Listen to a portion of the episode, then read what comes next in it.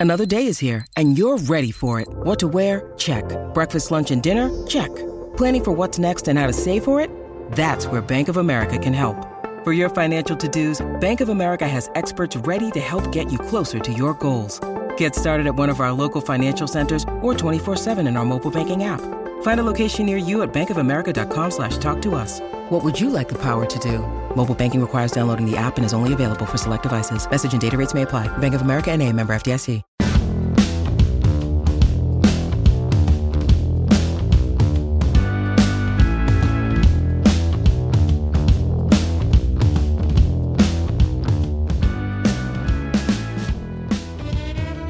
Hello there, everybody, and welcome to Talking City podcast brought to you by the Manchester Evening News. My name is Dan Murphy, and joining me today is a sickly Joe Bray. Joe, apart from your little lurgy you've managed to catch, how are you doing? Yeah, I'm not too bad. I'll apologise in advance because I, I, probably sound terrible. And uh, but yeah, no, I've been full of the cold, but you can't really complain when there's a World Cup on. If, if you're going to be mm-hmm. sick, then be sick when there's football on every day and pretty decent quality football as well. So yeah, I'm uh, I, will I'll battle through and I'll I'll happily talk about the World Cup and a, a bit of Man City as well. Absolutely, absolutely. Well, I do hope, um, even if you're feeling a bit under the weather, that England have been bringing the sunshine down for you because they are through to the quarterfinals of the tournament. This is the first time we're speaking, I think, since we did our little preview um, a few weeks back now. And the less the less we say about our predictions, the better. But I think my optimism around England is has largely been um, uh, kind of well delivered so far. They've they've been fairly pretty excellent in this tournament so far. Maybe not the best or most exciting football, although they're certainly up there with the likes of Brazil and of course France. But I think the way you know we'll get onto the specifics of Senegal um, momentarily, but just general um, in the tournament so far. Since it's your first um, your first time back on the pod since the preview. What, what have you made of them? Because I just thought they've been so kind of just efficient. No, there's just been such a lack of stress that we usually associate so much with England's um, kind of performances. I know we had the goalless draw of America, but that, I know it was a dull Friday night. It's always it always seems to be the the Friday night games that are the worst ones, just like Scotland in the Euros last summer. But you know, we never looked like losing that. We've conceded twice in the first game, um, a dodgy penalty and a you know a good goal when we were already about four 0 up at that point. We've not had a single booking in the tournament yet, so everything's just been managed to absolute perfection. We're killing games off early doors and then taking it easy for over half an hour at the end of the games, which is exactly what happened on Sunday. So, you know, what what your, what's your thoughts being on England and the World Cup in, in general? Well, I sort of thought before the tournament that obviously England didn't have any warm up games. I thought they can use that group as the warm up games. I might have said it in the in the preview, but I think we've seen that the the Iran game. I thought they were very good. It could have been a lot trickier than it turned out to be. USA was probably exactly as most people would have, would have expected, and and then they were pretty ruthless against. I mean, admittedly a poor Wales side, but you can't really complain with that that group stage at all. And then you can see that they've got the rhythm and the momentum now that they've got through um, and played so well against Senegal. They've not really had a, a, massive test yet. I think France is going to be a completely new step altogether, and it might be a step too far. I don't know, but um, I, I, think the the way that he, Southgate has paced this England side through that group stage and, and last 16, I don't think England can have or England fans can have any complaints at all. And it, I mean, it was so negative, wasn't it, after the USA game, and people wanted to see a lot more. But I, I, think I think he did go for the win. I think he he wanted to contain contain the game and then see what happened after an hour or so. And as it turned out, USA were proving quite tricky on the break, and he probably decided a, a draw suits suits more than a defeat. And um, I, I, think you look at the other teams, the, the other sort of contenders who've who've all lost games. Okay, some of them had qualified already, but France lost that last game. Spain did. Portugal did. Brazil did.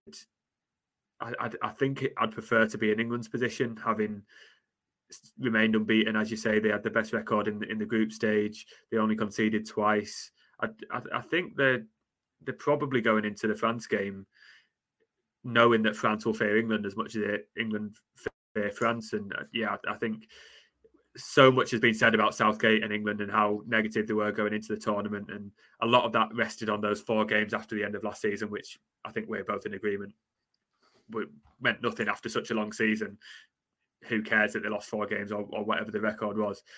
I, I, think he's he's done quite well to to probably shut a lot of people up and say, no, do you know what? Like it was always part of the plan, and we're not going to win every game. But when it comes to tournaments, England do perform, and, and Southgate gets them going. And, and I think it's been very positive. And even if they do go out to France, I think, yeah, I, th- I think it's mm. sort of I, this will be a, a sort of uh, launch pad, I think, for England, like a, a new era, if you like, because we've got new players coming through and they've put that sticky patch behind them. And I, I think it's all been largely positive. Mm, yeah, absolutely. A stat I heard the other day um, during the Senegal game, England have yet to lose a knockout game under Southgate within 90 minutes. I mean, that just shows how incredible Southgate is at tournaments. And you know, I'm not I'm not going to sit here and say he's the best tactician or he's the best at kind of changing games off the bench. I think we've seen with that final against Italy, it was pretty apparent to me when I was watching that that we were winning, but we were so on the back foot. He needed to make a positive change earlier to get England a bit of um kind of uh bit of a footing back into the game. Um, Saka was the sub that he made after the equaliser, and he should have come on 15 minutes earlier just to get try and get England up, off the pitch a bit. So he's not the best during matches. Um, I don't think anyone or even he could argue that, but the way he manages tournaments, manages squads, manages players, manages the press, manages everything is just second to none other than that. And in, in in the international space now in football, Luis Enrique aside, you don't get world class managers. You get Hansi Flick, who did win the Champions League at Bayern, but you know it was at Bayern. It was kind of a weird circumstance there, and that's obviously backfired. Now you know Belgium have had, as you know, I don't think Belgium have been a massive failure, as we will get to, but Roberto Martinez is their manager. That there isn't a massive kind of dearth of quality in international football, and, and as a result, the tactics aren't as complex, aren't as um, intricate. Uh, you don't need a good as manager as you know as you would do at a club level. I, I don't know. I don't think Southgate, if he went to club level, I don't know a what kind of level of club he could get to, but I don't think it would suit him very well. He suits international management to a T, and anyone, you know, if he wants to have time off. Because I can imagine it's quite the ordeal and quite a stressful one, as we said. The the amount of stick he gets in every time he um, picks a formation or doesn't take who you know Jarrod Bowen or James Maddison. It would have been if he didn't go. Like I can imagine wanting a holiday and some time away from it. But if not, he should get a job for life because we've not had an England manager who can manage kind of tournaments like that. And I, am with you. You know, we'll get onto France later on, but I am with you. Like if we, well, depending on how, we go out, which we'll get to. But if you kind of fall on your sword, having played, you know, some really good football and going out to a team that probably just as good, but have an absolute X factor in Kylian Mbappe, of course. There, there is no real shame in it, even though it is only quarterfinals. But yeah, I've just been so impressed with. Him. I think they're not having a booking is such a such a unique stance to be in because how many times have we had suspension heartbreak with England? How much has it defined the national psyche with uh, Paul Gascoigne, of course? To not even have that stress to worry about um, it's quite remarkable and just shows how much England have been so comfortable. I'm with you.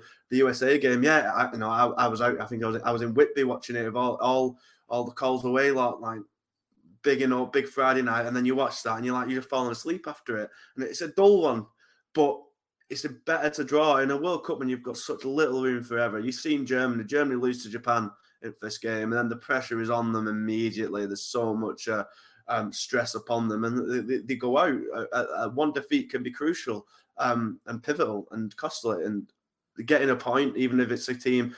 And I thought i was quite impressed with America at stages, and but I say it was a kind of a warm up game against a team with a bit of bit of talent, a bit of attacking um, power. They could have, you know, Christian Pulisic gets a better touch on that against the Netherlands, and that you know we might be seeing America in the quarters. So no shame in that, even though it was a dull, dull watch. And they say come back firing against Wales and Senegal, but kind of not just about England. The World Cup in general, what have your thoughts been? I thought it started pretty dreadfully. The first two rounds of group games, there was, as we've you know well discussed, there was a lot of nil nils, a lot of lack of quality, probably to do with teams kind of getting the feel of it and getting into things. But then, um, in fairness, the uh, the last set of group games, um, the drama was everywhere for who would go through, and the permutations was absolutely brilliant. Some of those groups, I think we, we last talked with Tyrone just before the final set of group games, which were just as good. I think it was South Korea getting through in the, the last minute, and that obviously ended in tears uh, yesterday on uh, Monday. But um, so much um, amazing drama in those group stages, and uh, the quarterfinals haven't quite. It's, it's been kind of uh, everyone as expected going through as of yet. Not really. Too, I'd say Argentina Australia was probably the most exciting game so far. But while that's been a bit run of the mill, it has set up potentially an absolutely blockbuster set of uh, quarterfinals this week. Yeah, and I think the last 16 lineup shows how entertaining the the group stage sort of final games were because so we're recording this today on on Tuesday and you know you would have expected Belgium to be there and uh, you know Spain should have been playing yesterday because they didn't win the group. But the, yeah the fact that the, those final group games were were so eventful it's it's really sort of woken the World Cup up. I'm, I'm with you. It's sort of a slow start. Um, you know, Argentina losing to Saudi Arabia and, and Japan beating Germany. There, there's a couple of night like good results, but largely it was fairly boring, as you say. And you know, these 15 minutes added time on the end of each half. Like, it, I, I get what they've tried to do, but it turns out we don't want to see that. We, we, we want to see sort of maybe five or six at the end of a game, but n- nothing more than that. Um, and yeah, no, the, the the final group games really did sort of capture everyone's imagination. And the, the fact that FIFA are considering scrapping for 14 groups is they've just got to look at these games and think, no, that's that's a very bad idea because uh, you know how how many days in a row did we have where the the permutations were changing on a minute by minute basis? And you know that the the group where Costa Rica and Japan were going through for about five minutes, and you know, it was, it, yeah, it was it was fantastic, and that's what you want from a World Cup. You want shocks, you want some big teams going out, um, you want some big teams going through as well. And you know, I, I was uh, glued to my TV for for those games as as well. But uh, yeah, last sixteen, I think, is maybe maybe if those those games has taken the energy out of people, maybe it's been reflected in in the last sixteen. Um, you can probably see as well the teams that did rest the players so I've I've said before that you know France and Brazil and and Spain and Portugal and, and teams like that lost their last games, but they did make a lot of changes, and, and we've seen how how how that helped France and, and Brazil. So maybe maybe it was the right right decision to do that for for those sides. Um, it'll be interesting to see how Spain and, and Portugal play today. I've, I've got Portugal in two sweepstakes, so I'm, I'm hoping that they uh, they go through because I'm, I'm resting on I'm resting on them. Um, but no, the, the the quarterfinals look set to be quite quite entertaining, and it mm-hmm. should be like game after game of of you know world class teams playing each other, and, and that's what you want from the last stages of a World Cup, isn't it? Yeah, absolutely, absolutely. We'll see. As you say, today's uh, last uh, hmm. quarter, uh, last sixteen games I think the the two matches with the most kind of chance for an upset. So we're very interested to see. But we will get to them because there are City players involved in both matches. But first of all, let's you know as we as we started with this, England three 0 win over Senegal on Sunday. It was it was a slow start, kind of a worrying spell at times. John Pickford had to kind of make a really good strong save. It did seem like England wobbled a little bit. I'd say they were trying to trying to kind of draw Senegal out and keep in possession kind of close to him for half an hour to try and open up that Senegal defense, and then maybe it can't the maybe invited a bit too much pressure. Senegal seized it a little bit and went on the attack, had a couple of good chances, but nothing coming of them. And then a clinical England, you know, weren't at the best, but absolutely clinical and so much quality when they needed it. Um, two goals in the first half, one from Jordan Henderson, and then the second from Harry Kane, and then just after the break, a third from Bukayo Saka, killing the game off. And then it was just cruise control for most of the second half, a complete non-event. You know, we talked about England there. It was. It's say a bit of a worrying spell, and I'm a bit concerned if you give if if you give Mbappe or Dembele or Giroud or Griezmann those sort of chances, we could um it could be a very different complexion. But in that sort of game, England's quality, they were just clinical when they needed to be. They they had the quality to break away. Jude Bellingham was excellent, as we'll get to, and comfortable winners, and it never looked like a, any other result. I think, like you say, the first half hour, I was thinking, okay, this is a little bit flat. It's more like the USA performance than the the Iran and the Wales performances. But I, I, I do think England are they're not a ninety minute team, but they know how to keep level and and keep in a game, which is quite a useful trait to have really in a, in a World Cup.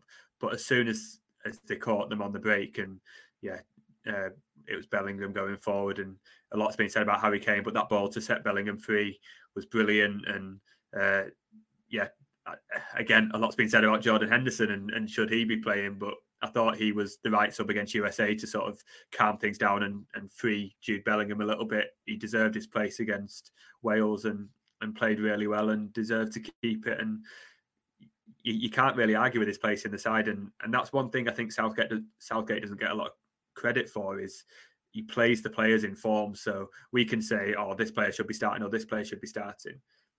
We can't really claim that anyone should be starting ahead of Henderson at the moment judging off off these sort of his last three performances, and and that's the sort of tactics that that will help you go far in a World Cup rather than sticking with a a set eleven, which he might have done in the past, but this sort of says to me that he's learning and he's he's saying right if he's working and he's he's sort of getting results and getting goals, then why shouldn't we play him? And yeah, I think Henderson being alongside uh, Declan Rice, who's sort of been quietly very good as well, that's freed up Jude Bellingham. So he he was sort of anonymous against USA, but Henderson has sort of freed Bellingham up now, and um, I can't get enough of, Bellingham. I've, I've not seen him that much so far in, in sort of his Dortmund days, but I've, I've I think he's absolutely fantastic this tournament. And it, there's always one breakout star, isn't there? And he looks like if he continues to play that way against France and potentially beyond, he's he's going to be the the real breakout star of this this World Cup. And uh, yeah, I just think Southgate's got his sort of tactical changes right. So he brought Foden in at the right time mm. when it wasn't working against Wales. He switched him to the right, uh, the the right wing, or as in the the wing that suits him best. Um, yeah. And he's got what a goal and, and two assists now, Foden. So you, you can't argue with that at all. He's he's kept Foden in. It was harsh to drop Rashford, but it worked because he brought Saka back. he's everything he's doing is is getting justified, and yeah, mm. I, I, think he's sort of he's on a, a good roll of, of getting decisions right, and uh, anyone who wants to question him can't really do that at the moment. I'm sure they will if if they lose to France, but at the moment he's uh, he's he's had an almost perfect World Cup. I'd say Southgate. Mm. No, I'm, I must say, like, the, probably the one complaint I would have had about Southgate, apart from kind of the subs thing, as we've said, but he's in, is that he has kind of had his favourites, and he, no one could blame him for sticking with Maguire, even though he did kind of mess up in that Germany 3 3 in September. Uh, but other than that, every tournament he's absolutely delivered for Southgate, been excellent. But the likes of Mount and Sterling, while Sterling was mint in the last Euros, of course, I don't think Mount was particularly that very good in the last Euros, and that his stat form has continued at his club and continued at the start of this tournament a little bit. And I didn't think he had it in him to kind of take Sterling and Mount out. Sterling, especially. Sterling's been such a kind of loyal servant to him, been so good, was incredible at the last Euros, and basically dragged England to that final. But it, it wasn't. He wasn't doing. You know, he scored in that opening game, didn't he? I think. Um, but there's better. I do feel like Foden, Saka, Rashford, etc. are just better options at the minute. Sterling doesn't have the best best of starts um, at Chelsea, not in the greatest of form, of course. Um, wasn't available for the Senegal game anyway. We wish, of course, wish him his family well after he had to return home after his house had been burgled. But um, I didn't think he had it in him, Southgate, to kind of drop those stalwarts of his, them favourites. And I say, to take Henderson out um, at the start of the tournament, but he's brought him in, and every, every decision he's made has been absolutely justified. I say I, there was complaints about Rashford not starting. But I, I, you know, I think Saka and him are much of a muchness. Both have three goals each in the tournament, and having one of them in reserve, you know, and we've seen, you know, we watch United a lot closer than maybe a lot of other people. But Rashford isn't the best on the right wing anyway. I know his goals this tournament have come from that side, but I think the swap he did in that uh, Wales game was more to get Foden on the left than it was to get Rashford on the right because it isn't his best side. Rashford was kind of performing above himself on that flank. Um, so not starting there, I, I, don't mind at all. And I say, I think what England have been really good at um, in recent times is when they've been ahead, controlling games at that point. I, I don't have any stats to hand, of course, but out of recent memory, I'd like to know it in tournaments. I can't imagine, I can't remember many times they've gone ahead and then conceded equalisers or lost a games. Uh, obviously, Italy is the big one, of course. the Euros final. It's a That's a pretty, Croatia ring a bell, but yeah, yeah, they're pretty glaring ones. But they're um yeah Croatia as well, of course. But since well, that's maybe something he's learned to do. I think the way England have controlled games when they've been ahead at this point, and how five subs may make a difference as well, and how he's used his subs, the likes of Phillips coming on and Henderson at one point, and the, the attackers he can change, the defenders he can change. uh, Eric Dier's come on a few times. The way he can take sting out of the game so well, I think that might be an issue with five subs. So you make so many changes, like we see in preseason friendlies all the time. Once many changes have been made, the rhythm of the game just gets disrupted and um, the sting comes out. But that's a great way for winning teams to kind of just um, kind of take any um, any threat of a comeback out of matches. And I think Southgate's been doing it to absolutely great effect in this tournament. And maybe that is something he's learned from that final. As we say, um, England didn't manage that match very well. They allowed Italy, you know, especially when they were at home going ahead um, within three minutes of a final. They should have managed that situation so much better. But that's what you get from experience. And I, I remember watching that final after we'd lost, and the first thing I said is, "We're going to win the World Cup," because I just remember France did. They? they lost. They lost the home Euros, didn't they, to Portugal in ridiculous circumstances, and they went and you know from adversity comes uh, comes joy. So with any luck, we'll get that. But you know the the clamour, um, you know, which Southgate has managed really well, was for not for James Maddison as many might have predicted at the start um, with the, when the groups were announced, but the real clamour for the games has been Foden. And as you say, he started two games now, and in those two games, he's got a goal and two assists. And against Senegal, you know, he was excellent. He's he's he's pass for Kane to set up. You know, we'll talk about Bellingham momentarily, but his pass for Kane, and then I thought even better, his kind of drilled cross along the floor for Saka in the third was so good, and he's. I think we've talked about recently, and he's not really shown it for England yet. He's and even the season of City, he's not been at his best. Guardiola's kind of laid the gauntlet at him a few times, but he's getting there now, and he's really showing his absolute best for England, which is, is great to see. Yeah, it's, it's been sort of really interesting, and obviously there was that sort of massive hype for him to start um, against against Wales, wasn't it?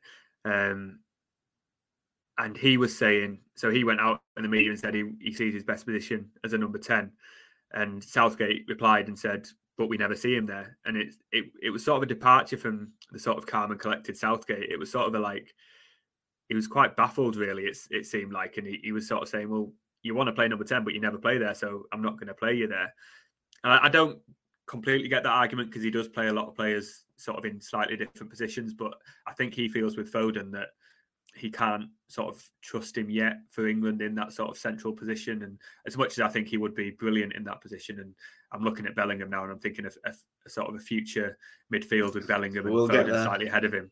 That's that's quite exciting, isn't it? But at the moment, I think Southgate's probably been justified in in resisting him in the centre and only playing him on the wing. And uh, I can't imagine Foden really coming out now after his uh, goal and two assists and saying, actually, I still want to play in the centre because he's done so well on on the flanks. And it was like you were saying about the subs. I always think with England, the prob the tactic, the general tactic seems to be contained for about 60 minutes and then bring on subs to change it because you've got Grealish, you've got Rashford or Saka, you've got players like Foden, and if you want Maddison, Callum Wilson's done really well.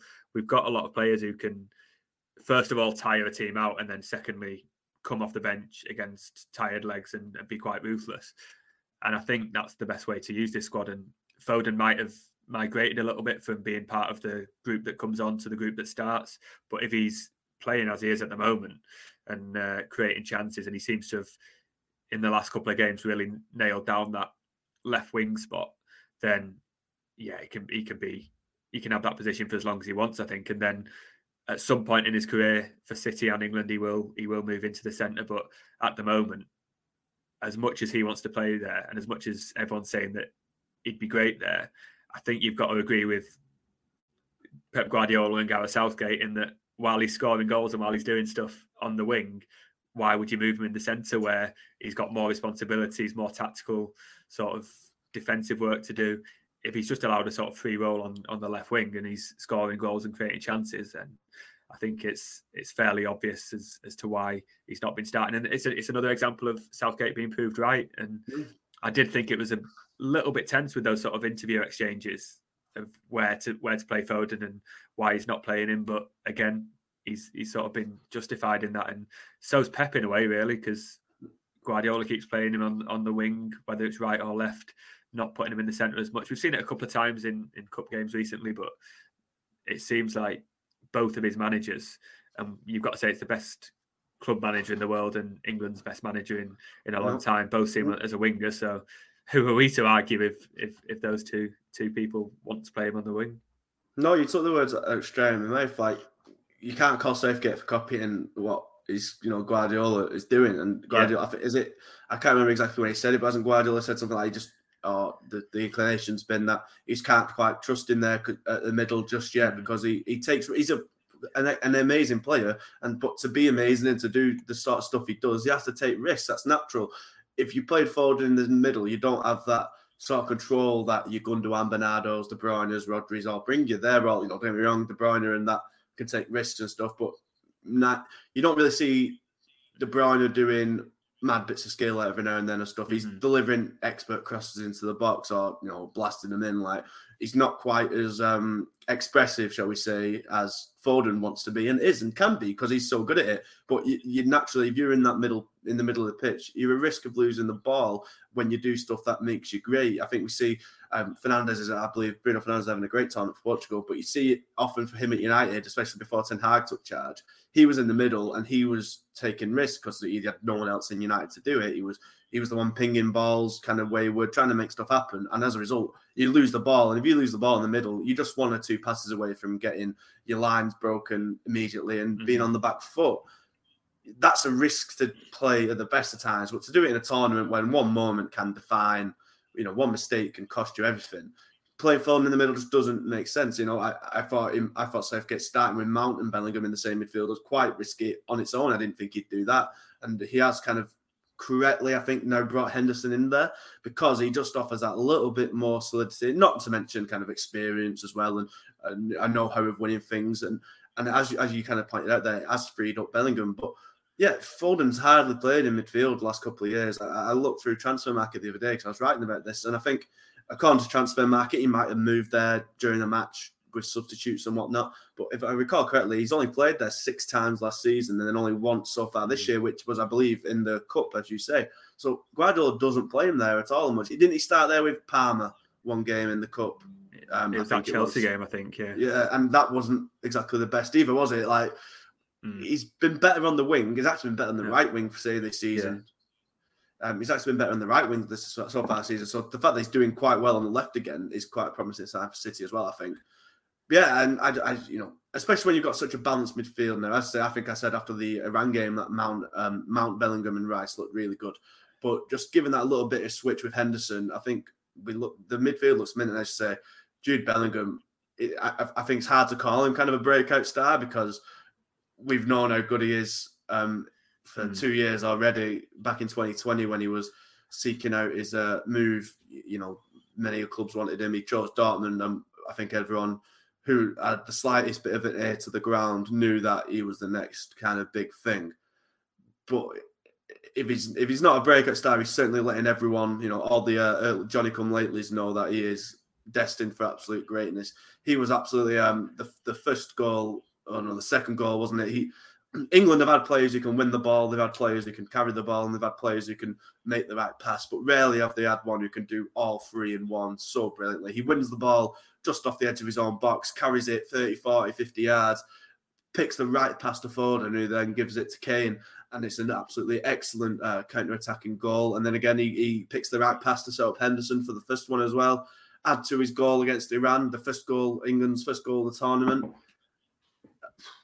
you know, I think the the mm-hmm. question every City fan is asking is is are they going to sign him? As you say, the mid, the potential of De Bruyne and Rodri and Bellingham or Foden coming back. And, you know, I think what's good is that we've seen Foden and Bellingham kind of link up. They were both on the, the left side of the field and didn't only link up for that goal. They were playing some lovely stuff throughout. So that certainly bodes well. It's going to cost an awful lot of money, and with every passing England game, that fee probably goes up 15, 20 million. City, it feels to me, it feels like the Haaland one last summer, where they just see you look through the potential clubs who could afford him, where he would go. All of them have other stuff on. They don't need a striker, don't have the money, have to play elsewhere. I'm getting the sort of similar vibe to this now. There's more teams who need midfielders, but I don't see any a who could probably afford what's going to be must be about 150 million, who have a good relationship with Dortmund as City do, who have the allure of Guardiola, the guarantee of winning trophies. His best mate in Haaland there, who he played so well with at Dortmund, is there. The Premier League um, gives an advantage over maybe Real Madrid and whatnot. I just, if City want him, I just do not, and I don't see why they wouldn't. I just don't see any world in which City don't get him. Yeah, I, I don't know if if they want him or not, but I I don't think there's any club in the world who'll be watching this World Cup and isn't looking at Bellingham and thinking he's he's the next big thing, the next sort of one that everyone wants who's who's going to be on the market. And uh, I, I mean, you say there that we, we all knew what he was he was like. We knew he was good, and his record for Dortmund for Dortmund is is brilliant. But I think doing it on on a World Cup stage at 19 and play and sort of dictating games as he is, I I, I didn't think he was going to be this this effective. So France is the next big step if, if he can sort of play as well as he has been doing against a, a midfield like like France have, albeit a sort of second choice midfield, but they're still world class players. If he can do that, which I mean, there's no reason he wouldn't. Uh, I, I, think, like you say, his, his price tag's going up and up and up, and Dortmund are going to be the real winners of this World Cup, aren't they? But um, I'm looking at the City midfield, and De Bruyne's 31, uh, Gundogan's 32 and out of contract in the summer. Bernardo is out of contract next summer, is it? And 2024. Yeah, so you, are thinking, and once given that he's given that he's asked to leave before, I I, I don't know. I, you, you feel like that might come to a natural end if he wants to, if he's a bit homesick in Manchester, and, and that's absolutely fine and, and fair enough. There, there is a, a vacancy, I think, coming up in in the City midfield. I don't, I, I can't see anyone in world football right now who's sort of a better long term option than than Bellingham. And even if he does cost 150 million, I know City don't like paying amounts that much. And even when they spent 100 on on Jack Grealish, that was offset by at least 60 million of of sort of incomings as well. Um, so that was sort of a one off deal. I I think 150 million is is going to look like a bargain in in a few years' time, isn't it? For for someone like Bellingham and, and the pet, the potential he has. Um, but I can also see a team like um, like Real Madrid going all out for him because imagine him in the midfield with uh, Tchouameni and, and Camavinga and and they'll be looking at him for exactly the same reasons as City would be if, if City are in the market for him. So no, I think wherever he ends up will be one of the the bigger clubs in the world, um, and I can see him. If he continues the tra- trajectory he's on, he's going to be one of the the best players in Europe, best players in the world, and and a really really key player for for England going forward.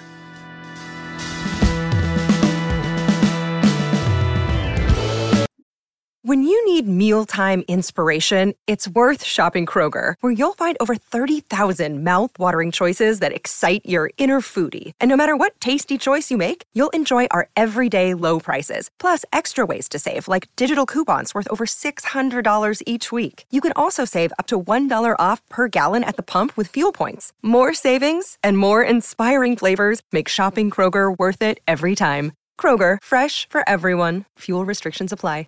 Yeah, absolutely. I'm, I'm completely with you. I think you look at City's midfield. You know, De Bruyne will be 32 by the time the next season begins. It's they've future-proofed their attack. Haaland, what is he, 21, 22, still ridiculous. He's there for the well. Their forward positions are sorted for the significant future, at least. Dias is still. I know he's like a colossal of a man, and it looks like he's actually younger than me. It's a joke, but he's only like 24, 23 or something. Like they're sorted at the back. They're sorted um, going forward. It's just that midfield is the one kind of position that looks. If everything went wrong, if Gundogan wanted to leave, um, say Bernardo asked again and Barcelona finally stump up the money this time, something like that. Um, City would never, you know, don't tend to stand in players where he wants to leave and the right money comes in, you know, and that money could be reinvested. Um, you're looking at only Rodri and, you know, Kalvin Phillips, who has only played 54 minutes for the club as of yet, as the two midfielders under 30, who's like who are going to be at the club still in three years' time. You'd imagine that's not City tend to kind of sort them, you know, try and move, get ahead of that sort of scenario. Yeah. Future proof, you know, we see it with Fernandinho. They brought Rodri in while Fernandinho's still at the club for two more years. They look to kind of replace the player before he goes, and that's you know, um, you know, and when it backfired with Kompany, and when it uh, didn't go to plan with Kompany, they lost the title that year after having the frailties at the back. And when it didn't, you know, it didn't backfire. It backfired with Aguero as well because he didn't get Kane, but he's eventually worked out with Haaland. So I can't see him making the same mistake in such a pivotal position, especially now Guardiola's future secured for another couple of years as well. Bellingham just ticks every single box, doesn't he? And as you say, I, I you know, I think we've seen players maybe as talented as him at that age, um, maybe even more talented. But a player who's 19 and is swaggering around that pitch with such kind of authority and swagger and just confidence. He looks, looks like he looks like he's a veteran who's been dominating it for 10 years. His decision making is bang on. The way he surged up that pitch and broke the lines just in one fluid movement was excellent. And you know, he's 19, he's still developing, he's still learning. Imagine him learning under Guardiola. It, it it's kind of scary for everyone else how good he could be. And as I say, 150 million for a player who's still got you know 15 years in him. It's not a bad not a bad old do that. I don't think. I don't think. Um, yeah. It, if City aren't in for him in the summer, I'd be very very surprised. It looks like Liverpool and Real Madrid are the other two teams um, most heavily linked. But you know, Madrid always somehow nice to find money down the sofa, but they don't strike me as being able to afford that amount of money. And Liverpool have never been one to spend. I know they've they spent a fair whack on Nunez, but they never want to really compete for the upper echelons of players, are they? So it's certainly really an interesting title race, and you know who knows um, how much that fee will be by the World Cup's end. But you know another kind of City player who's back in action and playing well, Kyle Walker. He came in first ninety minutes under his belt. What what have you made of his kind of return? That's you know there's been the worry of uh, injuries, of course, in this World Cup, and you know as we've seen with Arsenal, they've lost Gabriel Jesus for the next three months, which is obviously going to have a significant impact on the title race once the domestic football returns. But City have actually um, increased the number of players they've got because uh, Walker has returned and he's looked pretty uh, pretty solid so soon after coming back from kind of groin surgery. Yeah, well, he's not a lot to do, has he, against a Wales side who needed to win but didn't want the ball and didn't want to attack, uh, which was one of the more baffling tactics of the World Cup in that game. And Senegal were quite adventurous on the break in, in the first half, but as soon as England scored that second goal, they were done really. So it's he's, he's had two games and not really had to do much defending, and the attackers have been doing the job for them, um, which probably suits him and City if he's been out for so long and can just have relatively easier games coming back. The big test will be obviously against France and he's already been touted about five times as the only man who can stop Mbappe. And uh, I was looking um, yesterday on City's previous meetings with uh, PSG and when Walker has played, and he's stopped Mbappe twice out of the three times. So one game he scored, but another game he provided two assists, and it was quite telling that Mbappe seemed to move across the front line and try and get away from Walker whenever possible, and and get onto to João Cancelo. So England can put Walker at, at, right back. They can put sort of Trippier there as well and, and go to a back five. But there's every chance that Mbappe will look to go on uh, on Luke Shaw, where you would imagine he'll have a little bit more joy. But um, no, I think Walker's got to start in that France game, hasn't he? I, it, it, will be interesting to see if he's a sort of right-sided centre back in a in a back three or or a right back. I, I don't know. I, I can imagine Southgate going to to five at the back but just with Mbappe there, you, maybe this is one where Walker does go on the right back position, and I don't know who else you bring into centre back. Eric Dier, maybe, Shaw or, there, or Shaw in, and Trippier. Yeah, there are options, and and yeah, maybe that could be um, a solution. But uh, at the moment England beat Senegal, all I've seen is Kyle Walker versus Mbappe is going to be the mm. one of the matchups of, of the tournament. But no, it, it, looking at those City PSG games, it, it, was interesting to see City basically doubled and tripled up on Mbappe. Um, obviously, you've got Messi and uh, Neymar to, to cope with as well, but they, they were the most effective and kept him out of the game the most um, when they put two or three men on him at all times, closed him down quickly. Um, probably I think they played Rodri deeper one game and tried to block that route across across the front line to for Mbappe to get onto the the left back. Um, if they can get that tactic right, they've got a chance of, of winning. And I would imagine Kyle Walker uh, matching up pace for pace is going to be key to that, whatever Southgate decides. Mm. Well, you've certainly stolen me topics for this next bit, but I'm sure we can reach retread that and as you say, as you say, next up on Saturday evening, England will play France in the quarter final. Blockbuster tie, of course. France got into the quarter final by getting past Poland in the last 16. As you say, you kind of touched on it there.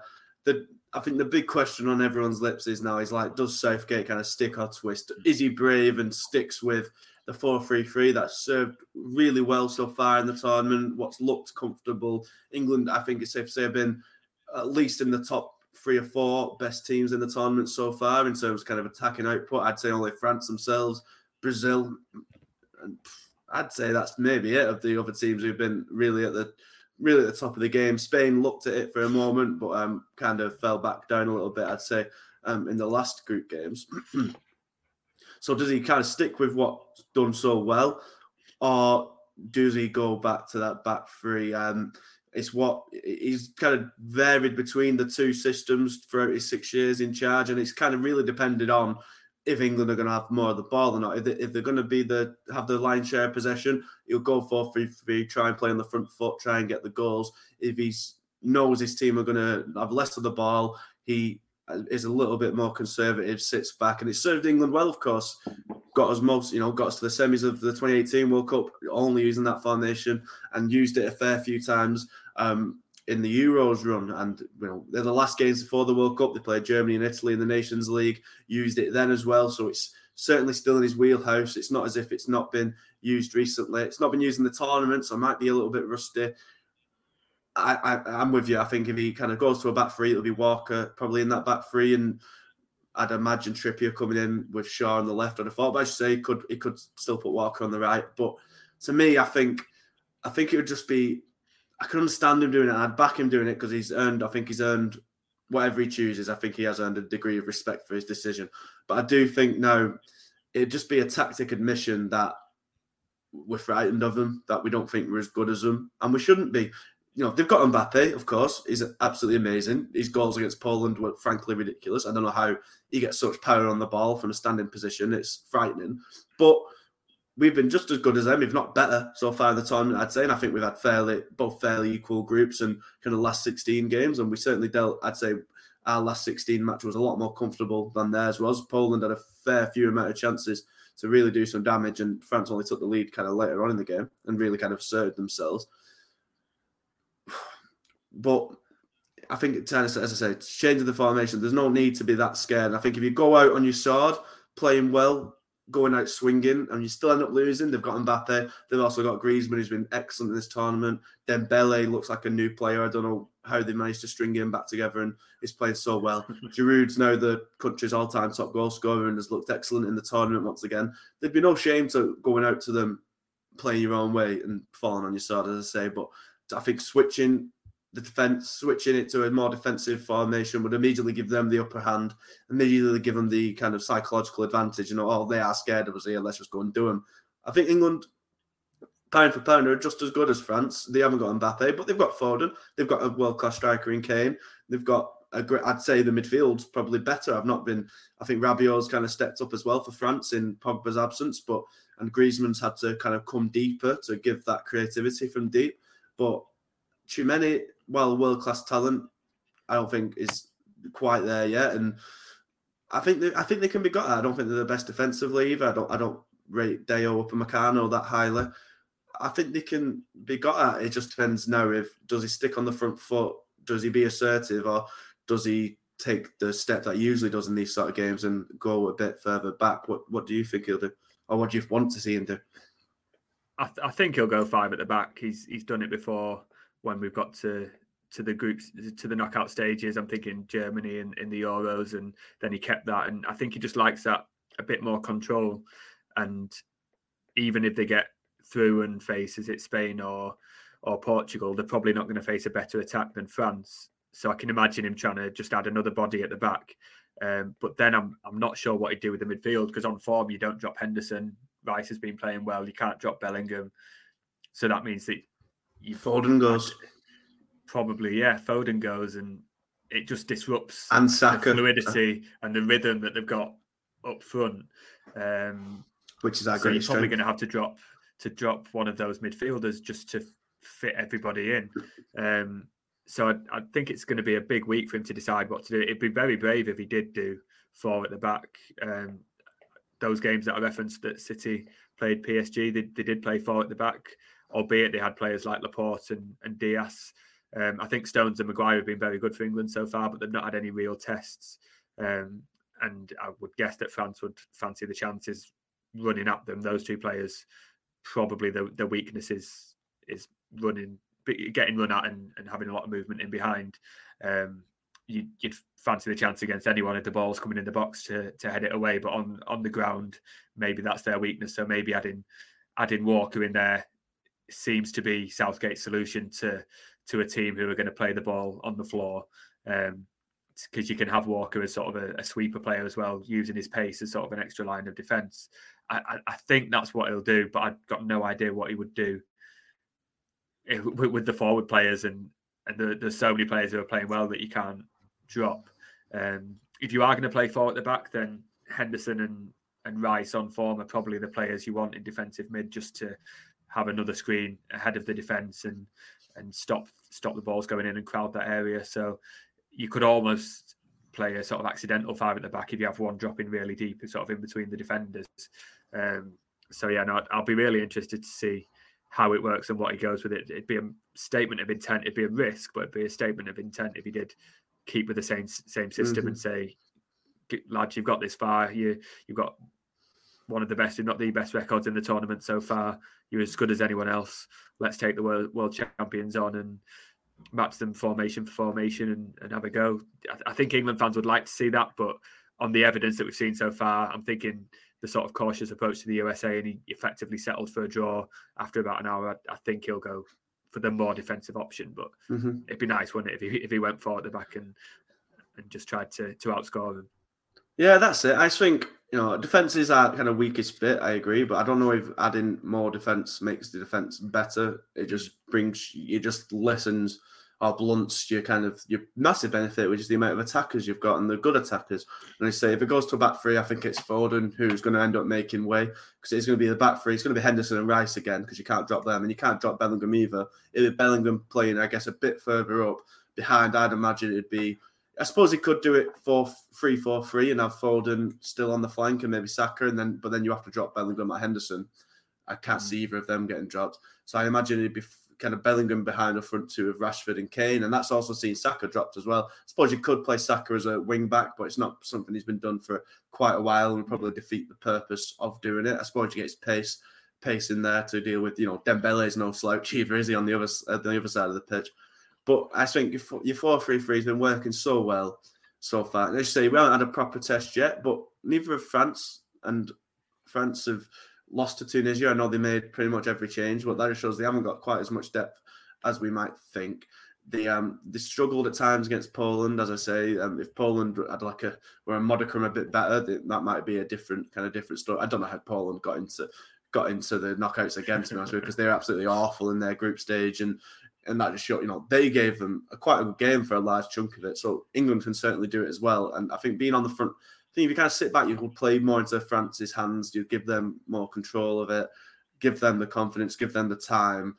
But then also you don't want to get caught on the break because they've got Mbappe. It's it's a hard one. I don't envy Southgate. I say whatever he goes for, you have to kind of back him. It could work, but I think if he went to the back three and they lost, you know, if he went to the back three and they won, he'd be held a genius, of course. But if they lost, I think he's just he'd be inviting a lot of criticism. But I don't think he'd be thinking about that would he? He's, not, you know, he's not going to be bothered what anyone says at this point. He's just going to pick what he thinks is the best for the game, and we'll soon see. With any luck, I'm not going to ask you for predictions because I think it's too nervy to ask. I don't want to, don't want to jinx anything. and our record of predictions isn't isn't great. No, is no, let's let's not talk about it. I think I did say in our preview that I, I, thought I said Japan would be good value, and they were. So I'm going to take that as a little win, but I don't think yeah. that I don't think that was an official prediction. Anyway, we will we will watch with bated breath and keep everything crossed that England kind of advance on once again. You know, elsewhere in the World Cup, it's been a, it's been an interesting one for City's players. I believe only two have gone home so far, but perhaps a surprising two.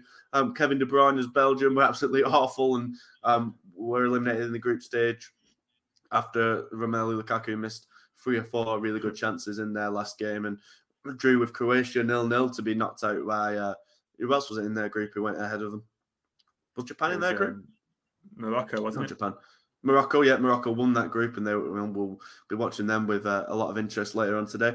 And then uh, Germany's Ilkay Gundogan also going home after they um, failed to to uh, flat to deceive, went out in uh, amazing circumstances to Japan in the end after in a, in a group. But at one point, Spain and Germany were both going out of because of Costa Rica. and they did manage to beat the Costa Ricans in the end. Uh, we've got, uh, but uh, a sad end for Germany, another group stage exit, and it looks like it may well be Gundogan's uh, um, last tournament for the uh, for Germany. I think that their director of football has already been the first to have his um, be uh, the first casualty of the failure. So it'd be a lot of change in Germany, you'd have thought. But yeah, De Bruyne as well. I think bit worrying. I'd, I'd say that's the one City player really hasn't performed at all. I, I, no, he's not in the, the best Belgium team, but Belgium team that should have been getting out of their group. And I didn't think De Bruyne was looking that good in the tournament, which might be a bit of a worry, but at least good that he's now got a few weeks off to get fit for City's uh, return to football. Yeah, I think if City were going to choose any player to have a disappointing World Cup, they'd have picked De Bruyne because from the moment he was knocked out, he had three weeks then to have a break, settle his thoughts, and, and get back for that Carabao Cup game against Liverpool. Even if he doesn't, doesn't play there, he's basically got a month to, to then prepare himself. So De Bruyne's a player who can play a lot of games, but City won't complain at all if, if he's got a rest. And probably the second player after that would be Gundogan, just for for his age. And Germany do rely on him a lot, so um, I think obviously City won't want players to be disappointed and and have have bad times on on international duty. But to have both players only play three games, get three weeks off, not pick up any injuries, I think they'll be uh, quietly quite quite happy with that. And yeah, it, it was a bit of a sort of weird tournament from De Bruyne. It sounds like the whole Belgium camp was an absolute fiasco and not on par with France in in 2010, but it, it seemed like it was just a, the so-called golden generation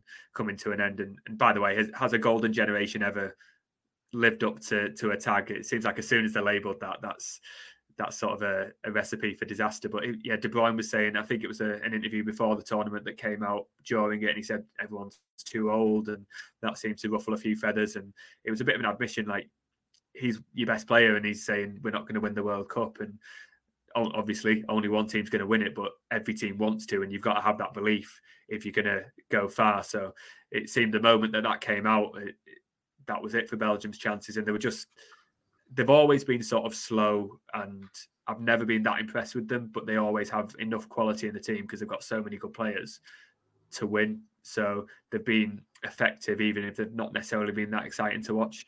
This year they were just slow and boring, and they weren't creating the chances. And the, there was times where they needed goals and they just didn't do anything. And there's only so many times you can rely on on De Bruyne to to break through those lines. But if he hasn't got players like City have Haaland running off him and Foden, and you'll have a winger like Mahrez or Bernardo. He, he has options to a create space and b pass to. He didn't have that for Belgium, so I, w- I would guess that he'll sort of use these three weeks to uh, put it behind him. I, th- I, think his wife just put on Instagram that they're in Lapland with with with his children, so that'll be a nice little break for him. Uh, take his mind off it, and and then come back to City and and try mm. and prove a point that he isn't too old. I, well, I, yeah. don't know, but you know, we, we did say in the preview that Belgium had the old war horses going at it again with Vertonghen and Alderweireld. Yeah. So we certainly had a point in that. I mean, I, I don't think it's the end of Belgium. I don't think it's been such a failure. Like they've got what was it to the semis in the last World Cup and lost to the the winners in France, didn't they? And the Euros. They like they've done all, not every you know the the chance for success at international level is so few and far between. It's every two years, and just because you don't win win something doesn't mean you're an, an absolute abject failure. They did all right for the team. They had they've been good. They've had some amazing attacking players, but they've never had a right back or a left back. They've, they've always been putting centre backs there. The midfield, other than De Bruyne, has never been. You know, it's like Fellaini going in there last World Cup and Euros and stuff. So they've had a great lot of attacking players and a good, some good goalkeepers, or a good goalkeeper, I should say. But I don't think it's ever been I think they've done all right. Like they, they came close a couple of times. Now they if they had got England's route to the uh, World Cup um, semi-finals back in back in 2018, maybe they'd have won it. Maybe it'd be different. And you know they lost the the, the, the finalists or the winners in the, each time. So it was it Croatia they lost to actually in the 2018 World Cup, wasn't it?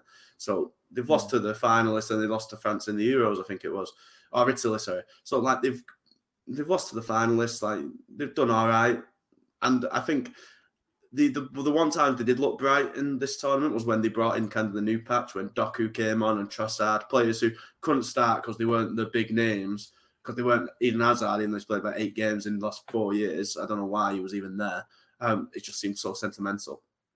When they played some of the new the newer players who are coming in, they look good. So I, I don't think it's the end of Belgium quite just yet. Um, but otherwise, in the City place, still in the World Cup. Um, later on today, on Tuesday, uh, Rodri and Laporte, Spain will take on Morocco. Uh, Morocco. Morocco. Um, a lot of people thinking there's a potential for an upset there. Morocco been really good in the tournament. What have you made of um, uh, Rodri being at CB uh, so far in the tournament? Quite an interesting one. Yeah, City sent five centre backs to, to the World Cup and six have played. It's mm. I, I, don't know what it says about players like Pau Torres and Eric Garcia that Rodri is preferred there, but it, it just shows how good Rodri is that uh, Luis Enrique feels he can't be dropped at all. But it's understandable that Sergio Busquets is preferred in that that holding role. And uh, I mean, we've seen at City that two holding midfielders in a team that plays like that isn't that productive. So I can understand why he wouldn't play Rodri ahead of Sergio Busquets. I can understand why he wouldn't drop him. So central defence is probably the next place, and he gets he'll obviously have a good relationship with uh, Aymeric Laporte, and he seems to have done well. And I, have been impressed with Spain. I think they've been quite good. I think against Germany they were the better side, and again knew that a draw suited them, so so went with that. And um, yeah, Morocco have been good, but I would expect Spain to win that one. Then uh, and then later on today uh, in the evening match, uh, Cancelo, Dias, and Bernardo's Portugal will come up against uh, Switzerland. Uh, that should be an interesting one. And uh, the final day of quarterfinals, and that's where Julian Alvarez, Ederson, and Nathan Ake all still in the tournament as well. You know, Julian Alvarez has had a has had a good tournament, hasn't he? Yeah, and I, I wrote the other day that he seems to be the key that's unlocked Lionel Messi. I know Messi scored and created a lot of chances in that that first game, the defeat to uh, Saudi Arabia, but um, he, he, then scored a, a, brilliant goal against um, Mexico, was it, to to set them on the way. But in the last two games, Alvarez has come in, played on the wing, and he, as we've seen with City, he does all the running.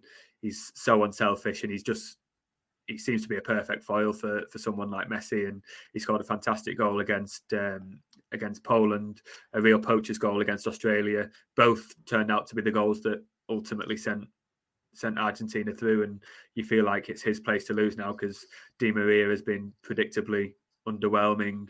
Uh, Lautaro Martinez hasn't hit the heights. So he scored about five goals in that that first game, but all offside.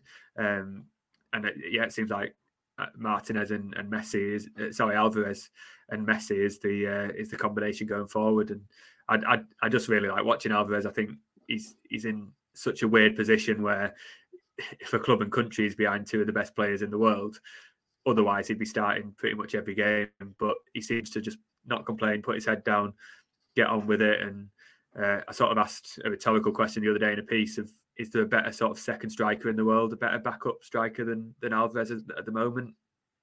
Uh, I'm open to suggestions, but I'm, I'm not sure because he seems he's, he's averaging a goal every like 100 minutes or so. He's creating chances. He's always ready when called upon. I think he's uh, he's a very useful player, and he'll be stronger at City for uh, for his performances at the World Cup.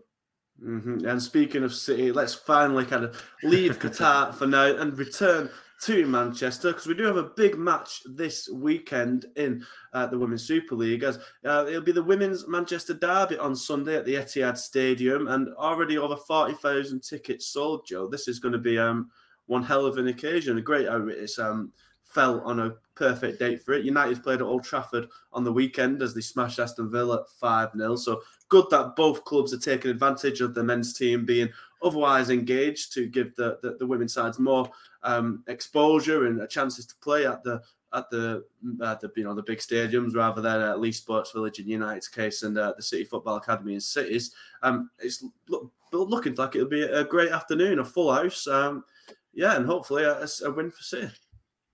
Yeah, City started the season with a couple of defeats, but they've they've really bounced back, and uh, I, th- I, think they're on a, a, quite tidy winning run now. They've obviously lost quite a few influential players in the summer, uh, players who have experience of, of, beating United. I'm thinking Caroline Weir and uh, Keira Walsh, Lucy Bronze, Georgia Stanway, but the players they brought in have, have sort of quietly uh, gone about the, the jobs, and it's a new look City, but they're, they're starting to win again, and uh, Bunny Shaw is is banging the goals in, and it'll be a great great uh, occasion. And I'm, I'm, looking at the record WSL attendances, uh, all set this season. Um, if everyone turns up, and I think sometimes they, they sell all these tickets and not everyone turns up, um, but if everyone turns up, they've got a chance of going uh, second in the all-time WSL um, attendance list. That was set a couple of weeks ago when United won it at Arsenal, and that was forty thousand.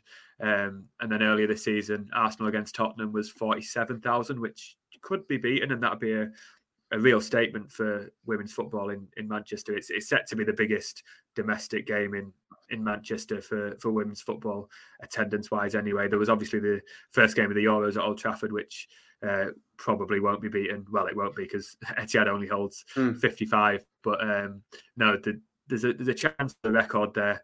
Um, I mean, United have will have played again in front of a crowd of 40,000 against City. They've just had 30,000 at Old Trafford and then 40,000 at Arsenal the week before. It's it's great to see that you mm. know the the winning sort of feel from the the Euros is continuing and, and going into the the WSL and it, you know it's great football to watch and United have been really improved as well they've mm.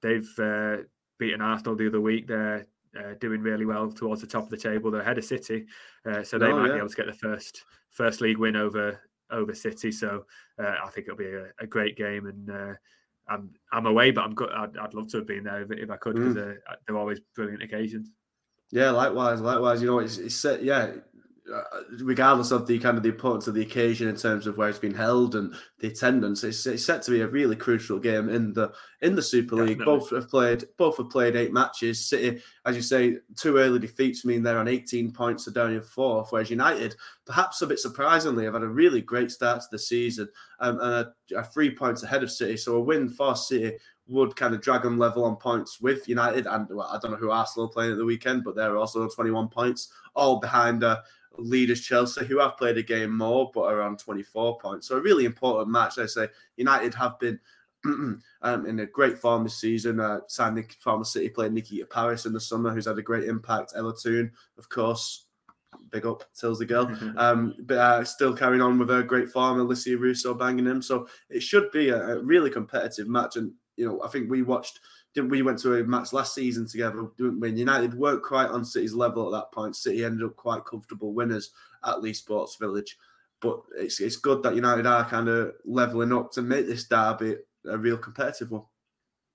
Yeah, I mean this is a City podcast, so we can't say we can't hmm. praise United too much, but they have done really well. They've, they've bought really well in the summer. Um, the, the players like you mentioned, Toone and Russo, have really built on their brilliant performances for for England at the at the Euros, and they're turning into some of the best players in the league. And uh, United are getting better season by season, and it'll be it'll be interesting to see how how City get through because they've relied on those those players that I mentioned, those sort of England players, and uh, Caroline Weir as well, who always scored a worldie in in the derby, and they're not there anymore. So it'll be up to the the new look team. There's sort of there's quite a lot of t- uh, players who've come over from Spain so yeah, we'll we'll see how how that affects it. But I, I think this is United's best chance of getting something. So mm. if City do have forty thousand fans behind them, then that'll really help them try and, and get back. And if they can they can win, like you say, they make up of the table, it, it'll really put them back into contention.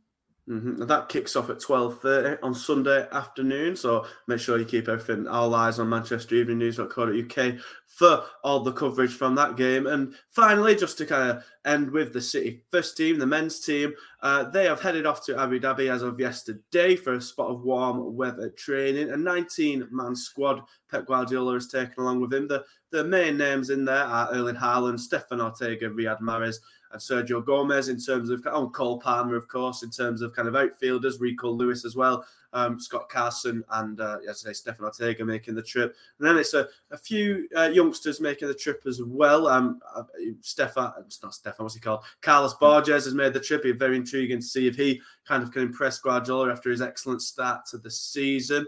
Um, any more kind of names sticking out to you there? I think the, the, the main headline for me is that Joshua Wilson Esbrand has not made the trip. He's been on the bench a fair few times this season. I'm not sure if he's injured or not, but I'm wondering if he's maybe fallen down the pecking order of late. I think I remember watching when City, um, City's under 18s uh, absolutely trounced United's um, recently, or the EDS, my apologies. And Wilson Esbrand was probably the one player in that game who didn't play that well. I'm wondering if he's maybe slipped down the pecking order a little bit. Yeah, there's no uh, Dire Mebude either, who's, who's been in really good form. Um, I'm trying to find out where they are, but um, my, my guess will be injury because of the players that they've taken.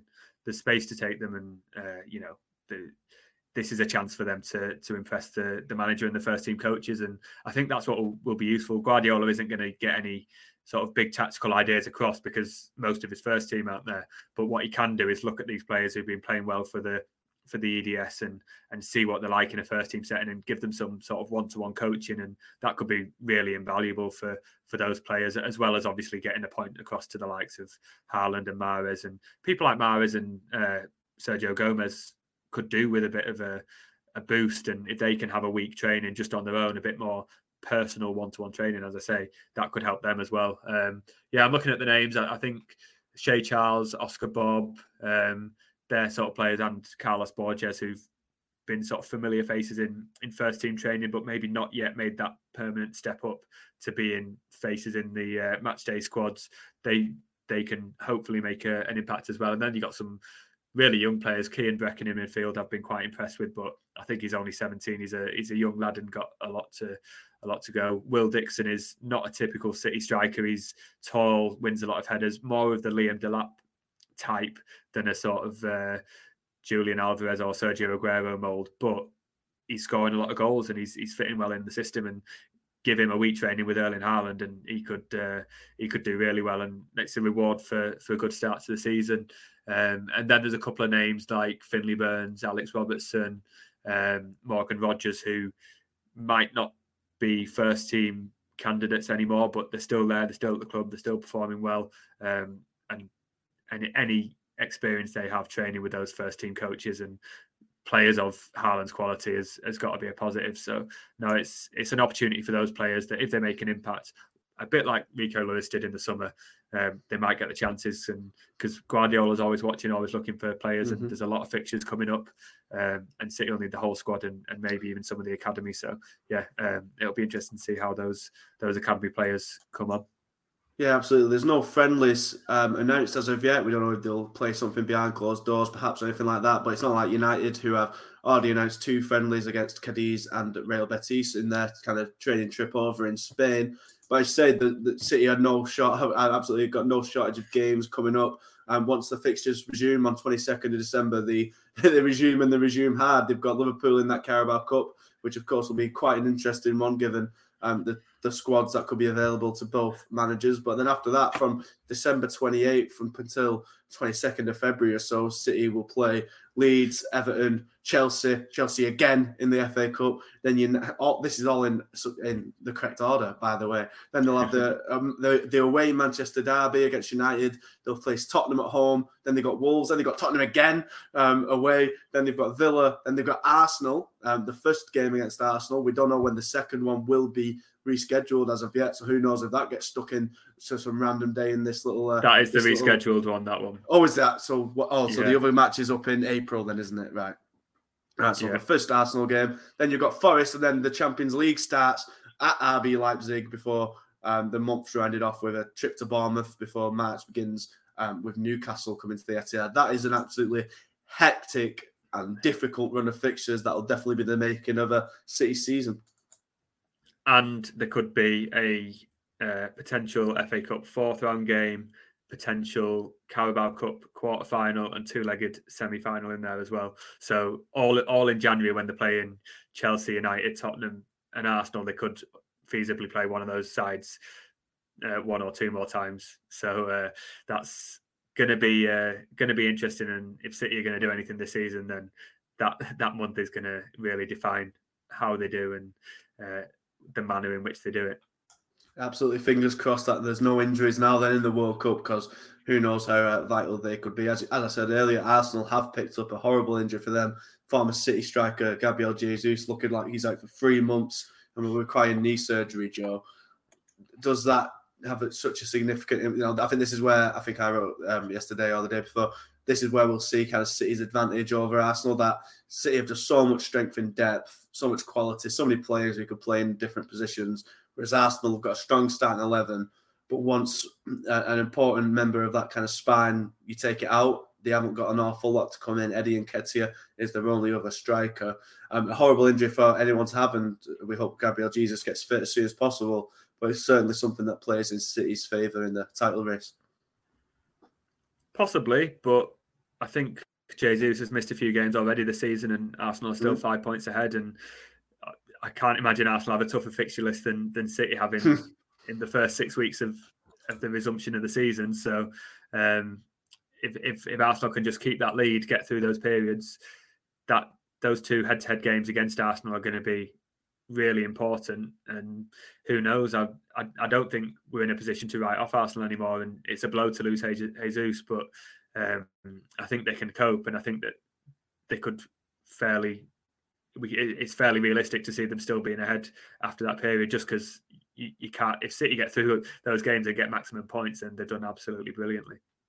Well, we'll soon find out. But before then, of course, there's plenty more World Cup to go. And you can keep up to date with all the latest action um, in England games and how all of City's players are doing over in Qatar, as well as the, the players not at the World Cup, how they're getting along in their training camp in Abu Dhabi, all over on the Manchester Evening News.co.uk forward slash Manchester City. All the latest episodes and episodes of this podcast and the latest articles will be posted on Twitter as well at Man City MEN. And you can get all the latest updates on our Facebook at Manchester Evening News dash Manchester City. That's it for today's episode of the Talking City podcast, everyone. Thank you very much for listening. Myself and Joe are both enjoying some well deserved time off next week to go and watch England, hopefully go and lift that World Cup. So we might not be back for another episode until after the final, but hopefully when we do return, we'll be coming back and we will be having quite the party on this here podcast.